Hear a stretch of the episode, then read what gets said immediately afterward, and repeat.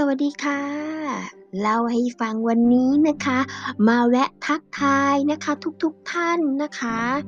ค่ะ ก็จะมาพูดในส่วนของคำว่ากำลังใจคำนี้เป็นสิ่งที่อยากจะบอกทุกคนเลยว่า fighting I never give up แล้วก็คือเราต้องมีความสุขในทุกๆวัน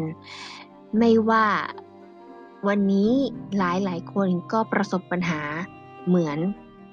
ผู้พูดเหมือนกันนะคะ ผู้พูดจะเล่าให้ฟังว่าตัวเองนั้นนะคะ เลขสี่แล้วเนาะถ้าเราไปสมัครงานตอนนี้ค่อนข้างยากมากๆนะคะ เพราะว่าเขาก็จะปฏิเสธด้วยคำว่าอายุไม่เหมาะสม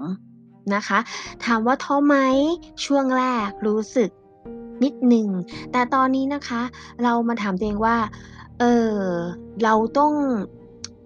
คิดดังบวกนะคะเพราะว่าผู้พูดเองนะคะ ก็ได้ฟัง YouTube อ่านโซเชียลนะคะ แล้วก็หนังสือที่เรานะคะ ชอบอ่านหนังสืออยู่แล้ว ก่อนอันนี้เราจะซื้อหนังสือที่เขาเรียกว่าทำให้เกิด ขุมทรัพย์ในรอยหยักในสมองอะ่ะง่ายๆ มันก็เหมือนเกิดพลังนิดๆ เกิดกำลังใจหน่อยๆนะ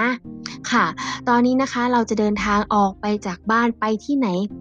ก็ตาม อย่าลืมพกหน้ากากอนามัยและก็เจลล้างมือติดตัวนะคะ เพื่อความปลอดภัยค่ะ ยิ่งเศรษฐกิจช่วงนี้ของเราก็ค่อนข้างจะรู้กันอยู่เนาะ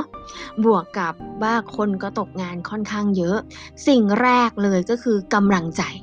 เป็นสิ่งจำเป็นค่ะ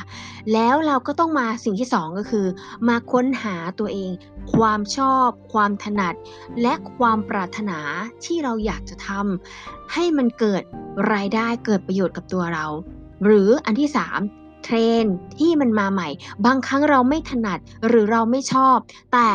เราก็ต้องหัดเข้ามาเขาเรียกว่าหันกลับมาเรียนรู้นะคะ เพื่อที่จะฝึกฝนแล้วก็มาสร้างโอกาสให้กับตัวเอง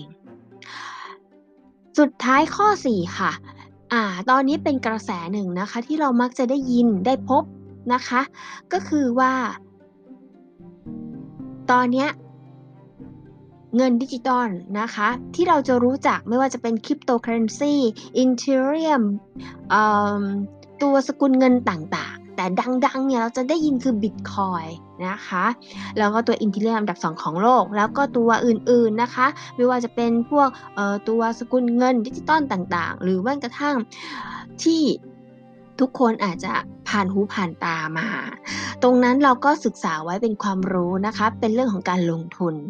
นะคะ มันเหมือนกับเราได้มีการเปิดโลกทัศน์ค่ะ เพราะว่าแบงก์ชาตินะคะเขาก็มีการประกาศออกมาในส่วนของที่บริษัท นะคะ ต้องมีการปรับตัวนะคะในส่วนของการใช้ดิจิทัลนะคะค่ะอันนี้ก็เป็นเล่าให้ฟังนิดนึงนะคะ เพราะว่า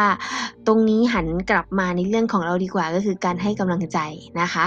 เรามาค้นพบตัวเองในการพูดบวกกับตัวเองดีกว่านะคะ แล้วก็ส่วนหนึ่งนะคะ อยากจะมาบอกอีกเรื่องก็คือว่า YouTube ค่ะโซเชียลนะคะ มันเป็นคลังความรู้ถ้าเราเลือกที่จะฟังอ่าน สิ่งดีๆ ให้เกิดคุณค่าเกิดประโยชน์กับเรานะคะ มีประโยคนึงนะคะ เรื่องของแรงดึงดูดที่ของอาจารย์วันชัยค่ะ เราไปฟังสิ่งแรกนะคะ เรารู้สึกว่าเฮ้ยนะ เราควรที่จะเอามาใช้ คำว่า ขอบคุณรักนะ ขอบคุณรักนะ ขอบคุณรักนะ ขอบคุณตัวเองนะคะ มองที่กระจกแล้วก็ขอบคุณเองด้วยรอยยิ้มนะคะ เป็นการให้กำลังใจค่ะ วันนี้ตบท้ายด้วยคำนี้นะคะ แล้วก็ขอให้ทุกคนลองพูดดูนะคะ เขาบอกว่าประมาณ 60,000 ครั้งหรือแสนครั้งนะ ถ้าพูดอย่างเงี้ยที่กระจกช่วงเช้าตื่นมาพูดกลางวันตอนเย็นก่อนนอนนะคะ ก็ มาบอกให้ทุกคนได้ฟังค่ะ แล้ววันนี้ไปก่อนนะคะ ขอบคุณรักนะ ขอบคุณรักนะ ขอบคุณรักนะ รักทุกคนค่ะ